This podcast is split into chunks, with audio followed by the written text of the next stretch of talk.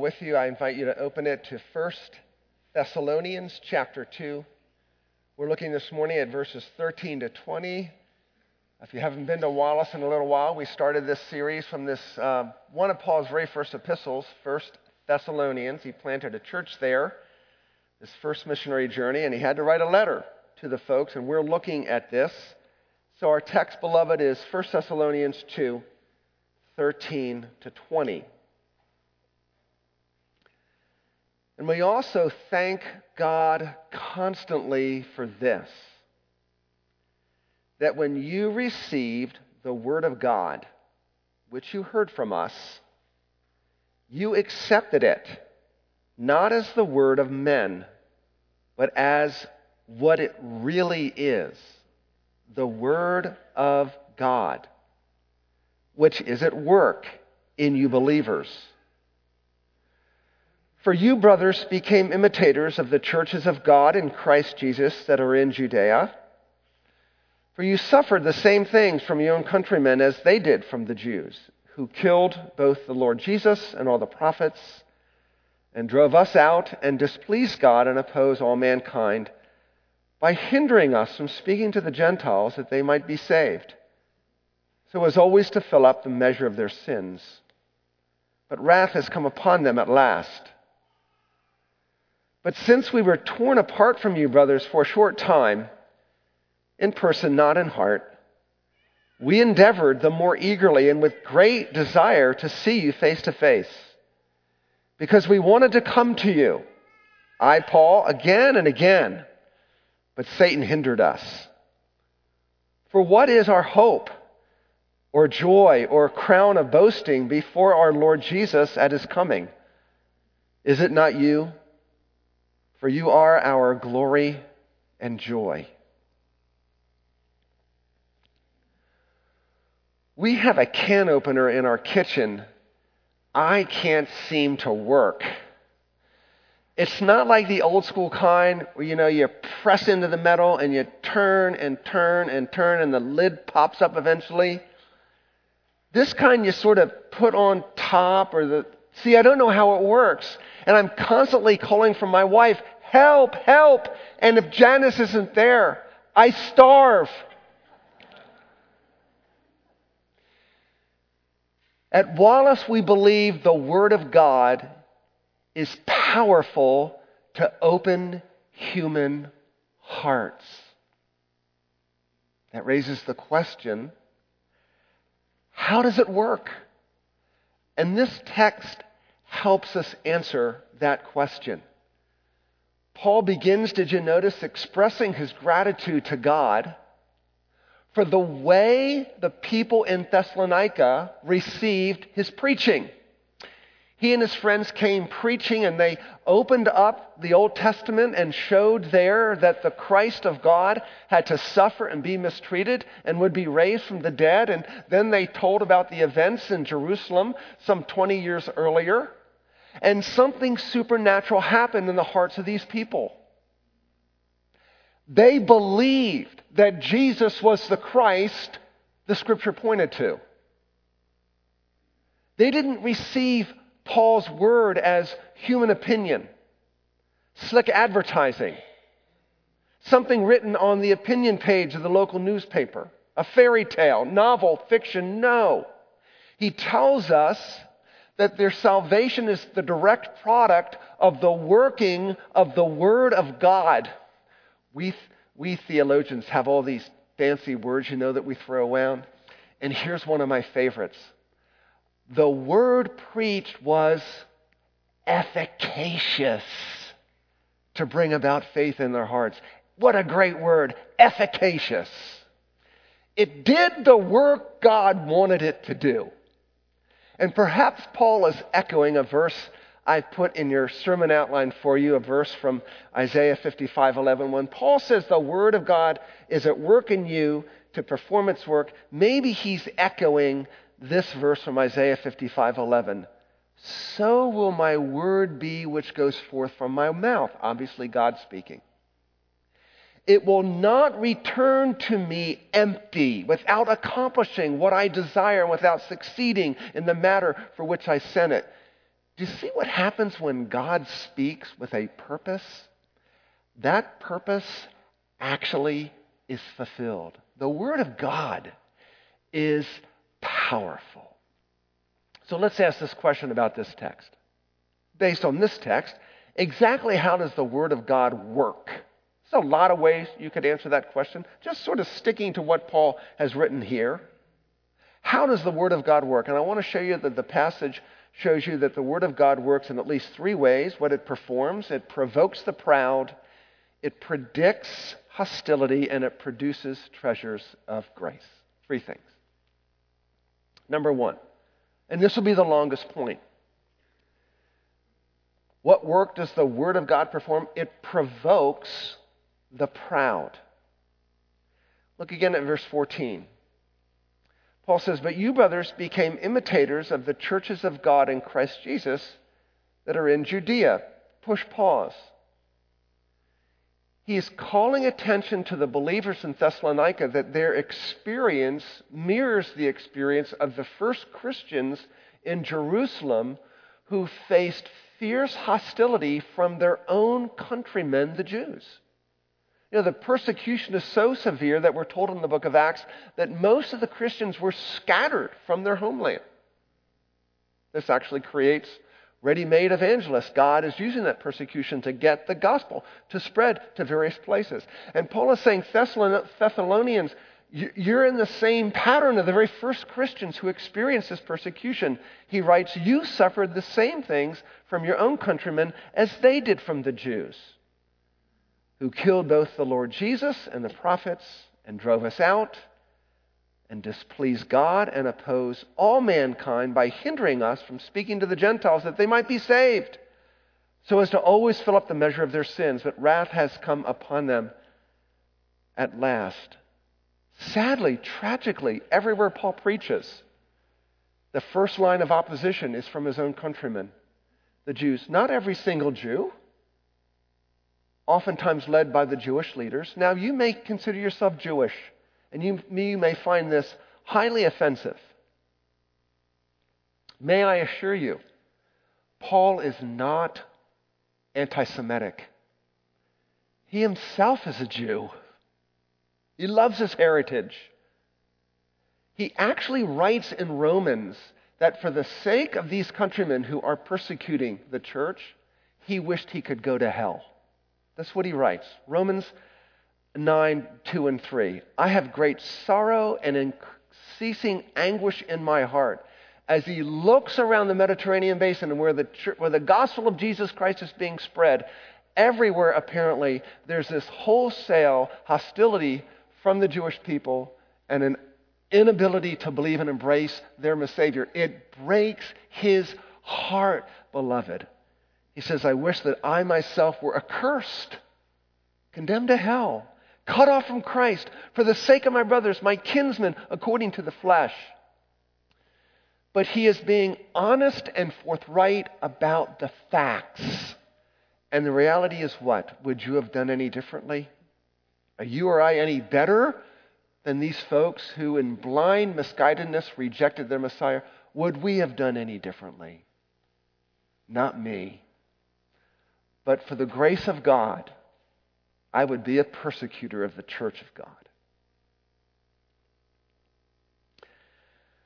This hostility aimed at Jesus and his followers is actually predicted at the beginning of the Gospel of Luke in his birth narrative. You may remember this verse that when Mary and Joseph bring baby Jesus to the temple to be presented and dedicated, an old man is there. We're told he is waiting for the consolation of Israel, a man of faith. And he sees Mary and Joseph bring Jesus up, and the Holy Spirit tells him, that is, in fact, the promised Messiah. Here is God in the flesh. Here is the Savior of the world. And he takes the baby and he says to Mary, among other things, Behold, this child is appointed for the fall and rising of many in Israel, and for a sign that is opposed. Right from the start, Mary and Joseph would know our son at some point himself will be fiercely opposed, and those who follow him likewise. It's predicted right from the start. And does this make any sense at one level? No. Jesus is the most beautiful person in the universe. Whoever said he could have done it better? The Lord Jesus embodied for every eye to see truth with grace, tenderness with conviction, power with gentleness, self sacrifice without failure, weakness without fear, strength without bullying, sovereignty without injustice, mercy without sentimentalism anger without bitterness, tears without hopelessness, intensity without burnout, brightness without blinding, sounds without deafening, touch without a punch. Why is anyone upset on the one hand that Jesus came to earth healing the sick? Giving legs to the lame, sight to the blind, loosening the chains of those who were demonized, feeding the hungry, raising the dead. Why would anybody care that in unspeakable mercy and compassion, Jesus is setting right what is broken about humanity, what is not to like? There's actually everything to like and nothing to hate except in yourself. Except in yourself, not in Jesus. Disdain for Jesus must depend then on the condition of your heart. Think about two contrasts. The humble, they were drawn inexorably to Jesus, they were intoxicated with his glory. The broken saw wholeness. The sick saw healing. Those in darkness saw light. Those in lies saw the truth, the downcast saw hope, the shaken a refuge, the hungry found satisfaction, those in chains saw freedom, sinners saw salvation. You see, those with no ability to liberate or help themselves had nothing. They found in Jesus everything. On the other hand, the proud, the self reliant, were exposed and therefore repelled. They actually possessed too much. So as they met Jesus, they should have been thinking this my pretentious sense of goodness pales in comparison to his moral beauty. Anyone meeting Jesus should have concluded, I am not pure like he is, I am guilty. So the living word made flesh, Jesus, Emmanuel, does what the written word God does convicts us of sin, uncovers pride, condemns self righteousness, exposes mischief hidden in our hearts. being around Jesus was like being around a really hard worker. Some people love him, some people hate him. Athletes, you had to do wind sprints at the end of practice. And there were always two types, at least hustlers and loafers. The hustlers, they ran them hard. They didn't care if coach wasn't looking. Loafers, if coach wasn't looking, they just kind of. But you know, people love those who work hard. They elevate the team, they make everybody better. Our whole effort is prosperous for those who work hard. The loafers, those hustlers make expose them for being what they're not. They're not good for the team or for anybody else. So Jesus manifests a human glory infinitely better than anyone else, and he was hated and hunted down for it because of what he exposed. Oh, think of it this way the presence and the purpose, excuse me, the presence and the person and the preaching of Jesus created a division. All of that exposed true from false religion true from false ways of relating to God. The very presence of Jesus, the very person of Jesus, and the preaching of Jesus created a division. There's no neutrality around this man. And it worked both at an institutional level and a personal level. Let me explain.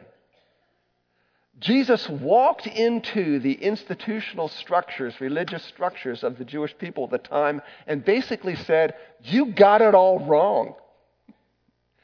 He ignored their man made rules. He showed how they minimized God's laws and they laid burdens on people that were too heavy to carry. And he exposed them as arrogant, bigoted, and disdaining of the outsider. And he condemned their false trusts. The people with whom he had the most difficulty were people who said, Look, I am okay with God, and here's why. I can show you from my driver's license and my birth certificate that I can trace my lineage to Abraham. That makes me safe with God. And Jesus basically said, That won't even buy you a donkey in the market. What you need is the reality to which circumcision pointed. You need the heart only the Spirit of God can give you. And at that point, you'll begin to see that all the trappings of your mere formalism is worthless in the sight of God. So for that, they killed him. They killed him. I'm saying that Jesus creates a division between true and false religion, both institutionally and personally. So if you, if you have any integrity, any kind of spiritual or intellectual honesty in the presence of Jesus, you'd begin to ask this Am I really what God created me to be? In the presence of Jesus, you'd begin to wonder who do I love most, God or myself? In the presence of Jesus, based on his person, his preaching, and his very presence, you have to begin to wonder am I more committed to my glory or God's glory? You see, Jesus exposed hypocrisy, self love, self righteousness, false confidence. One of his followers, the Apostle John, wrote a gospel about the life of Jesus. And in the very beginning, he sets out this point with this verse in chapter 1 of his gospel, of the Gospel of John. The light has shone in the darkness. Good thing? Really good thing. If you're in darkness and you know you're in darkness, what's the first thing you want? Light. The light has shone in the darkness. And what happened? the darkness loved the darkness rather than the light. And all that says is, I'm unwilling to come clean with God and let the light expose my filthiness. Look, if one of you said to me after the service, We got to meet in your office because I have about a hundred things I need to point out that are wrong with you. Do you think I'm looking forward to that meeting? of course not. We naturally resist self you know, critique. So, what would move you toward the light? What would lead you to divorce your relationship with the darkness, with your own self love? What, what would? Understanding the grace of Jesus, that Jesus came as light of the world not to condemn you, but to bear the condemnation due you. The point of Jesus' life is no, you can't live the life God required. He will, and He will take the penalty due you on His cross. Only Jesus is the only man in the world who says, Bring your filthiness to me. I can handle it. I will cleanse you. I will restore you, renew you, and heal you. That is Jesus. So, do you see how this per- perhaps plays out, excuse me, in your daily Bible reading? You should expect a couple of things. Number one, you should always find Jesus in whatever passage you're reading. Number two, you should expect to be convicted of your sin. If you're not, keep reading, find another passage, read Proverbs, you should always expect, on the one hand, to be convicted of your sin. Oh my gosh, I'm a lot worse than I thought. That's the power of God's Word. That's the work the Word of God wants to do. And you should realize I am more loved by Jesus than I had ever dreamt possible. Those two things should mark, as a rule, your daily Bible reading.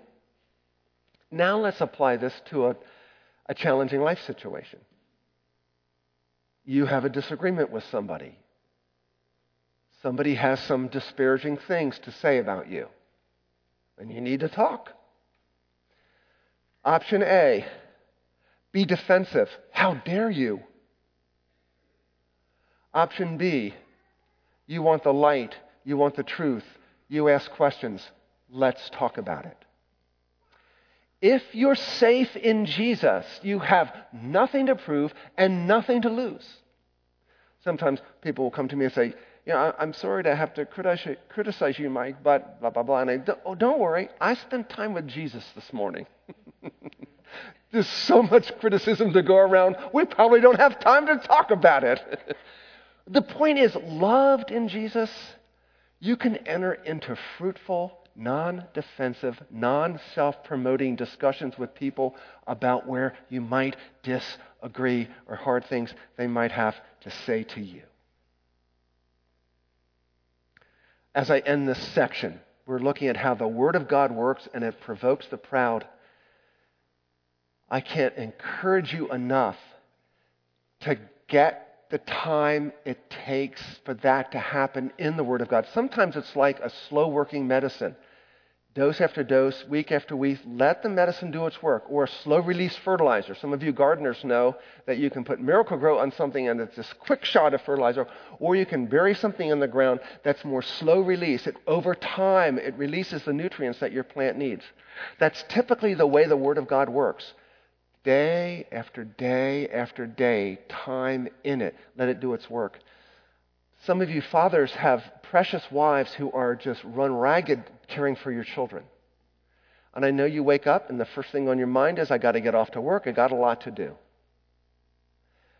Mom probably has very little time with all her responsibilities to sit and be quiet with Jesus. Find a creative way to make that happen for her sake.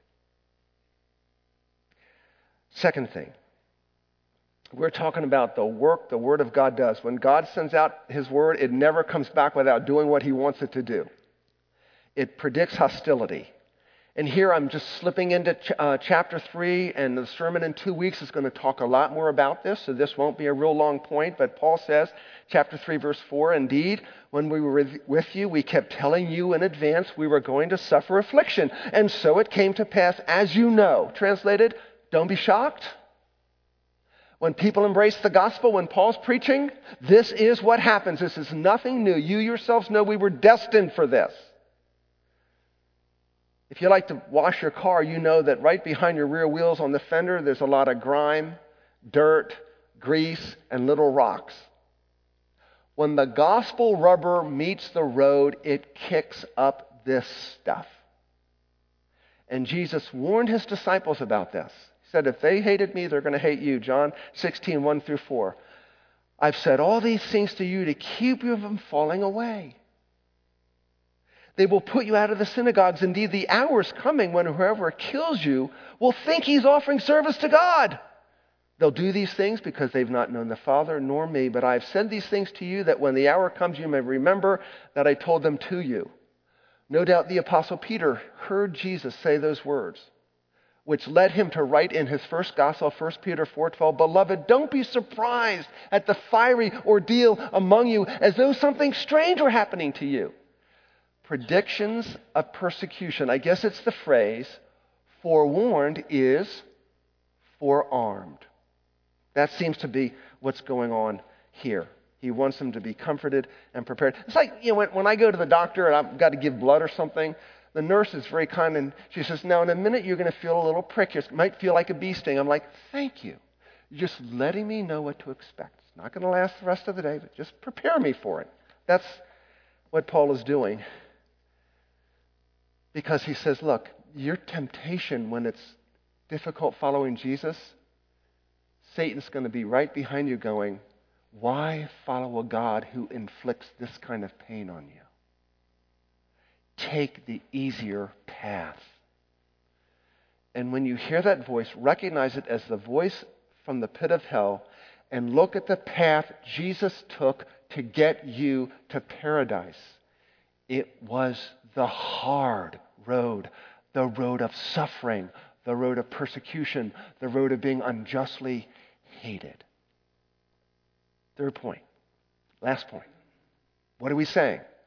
Paul is overcome with gratitude to God for the way the Thessalonians and the Wallasites received the Word of God. You don't believe it's the Word of man. That's why you're in this church. You believe it's the Word of God. You have an appetite for the Word of God. You demand the Word of God. May it always be. And so, how does the Word of God work? It does at least these three things provokes the proud, it predicts hostility, and thirdly, it produces treasures of grace. Verse 17. But since we were torn away from you, brothers, for a short time, in person, not in heart, we endeavored the more eagerly and with great desire to see you face to face, because we wanted to come to you. I, Paul, again and again, but Satan hindered us. For what is our hope or joy or crown of boasting before our Lord Jesus Christ at his coming? Is it not you? You are our glory and joy. You know, anybody who's called Paul a cold, detached theologian hasn't ever read this epistle. Here is the warm, overflowing affection of a man for his friends. And this is made necessary by the fact I told you last week, if you read the account of the church, planning of the church in Acts, Paul is whisked out of town in the middle of the night by his friends because of the persecution. He goes on to Berea. They just whisk him out of town, and Paul's distractors come in the wake of that and say, See, he doesn't love you. He bailed on you. He didn't stick it out with you. Paul needs to address this. And he assures them of his esteem for them in at least two ways. One, he says, We endeavored more eagerly to come to you, to see you face to face. He's setting the record straight. No. I wanted to make my way, but Satan hindered us. I don't know what that means.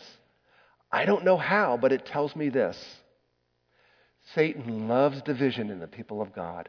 He loves to create suspicion because a house divided cannot stand. Best way to make a church ineffective? Get us mad at each other. Right? There's suspicion. Paul says that's not the case. We'll talk more about this in two weeks. And then, secondly, he assures them of his love in verse 19. He says, Who is our hope or joy or crown of exaltation? Is it not even you in the presence of our Lord Jesus at his coming? You are our glory and joy. By the way he's speaking, you'd think he either had kids or, or he was married. But this is not mushy sentimentalism. Like, I love how I feel when I'm in your presence. This is not what this is. This is Paul somehow seeing with spiritual sight that when he thinks about and looks at the Thessalonian believers, he sees them adorned with the jewels of gospel glory. He somehow sees diamonds, gold, jewels, silver hanging all over their souls, and therefore he esteems them because, because he sees their supreme value as they belong to Jesus. Now, do you find verse 19 as curious as I do? He says, Who is our hope, our joy, our crown of exaltation? Sunday school answer? What's the Sunday school answer? Jesus. And he is. And that would be three marvelous sermons. How Jesus Christ is our joy, our hope, our crown of exaltation. That is not the way he answers. He says, You are. Because by virtue of these believers being one with Jesus, there is correspondingly a glory about them that is in Jesus, and that glory will be revealed when Jesus comes again. Right now, it's all quite invisible. Our son Luke, our middle son Luke, developed an interest in photography at a, in high school. He went away to college in Kentucky to get a degree in photojournalism. And by the grace of God, his freshman year, he was offered an internship in Washington, D.C. with the New York Times. He's very interested in politics, so he was a photojournalist for the New York Times in D.C., covering the White House and Capitol Hill. He sat in the presence of people I'll never dream of sitting in the presence of. An amazing internship. When all the streets are closed and the presidential motorcade is screaming down Wisconsin Avenue, he was in one of those cars in the press pool. When the president flew on Air Force One, Luke was in the press pod in the back of Air Force One. An amazing, amazing experience for him, catapulted, pivotal and catapulting him in his photojournalism career. Well, from time to time, he would get the cat's meow I suppose any writer or journalist would find that a picture on the front page of the New York Times was That's, that's killing it. Above the fold, of course. So we're proud parents. We're going to buy those issues, right? So I would get a text from Luke, you know, study in my office, frontin', that's F R O N T N. Frontin', guess what that means? I'm on the front page of the New York Times above the fold. So I would get in my car and go as fast as I could to Starbucks. Hope it's not sold out. Hope it's not sold out. Hope it's not sold out. It's got to be there. It's got to be there. Walk into Starbucks. Go to the newsstand. Get the New York Times. Check the photo credit. And we'd bring it over to the cashier.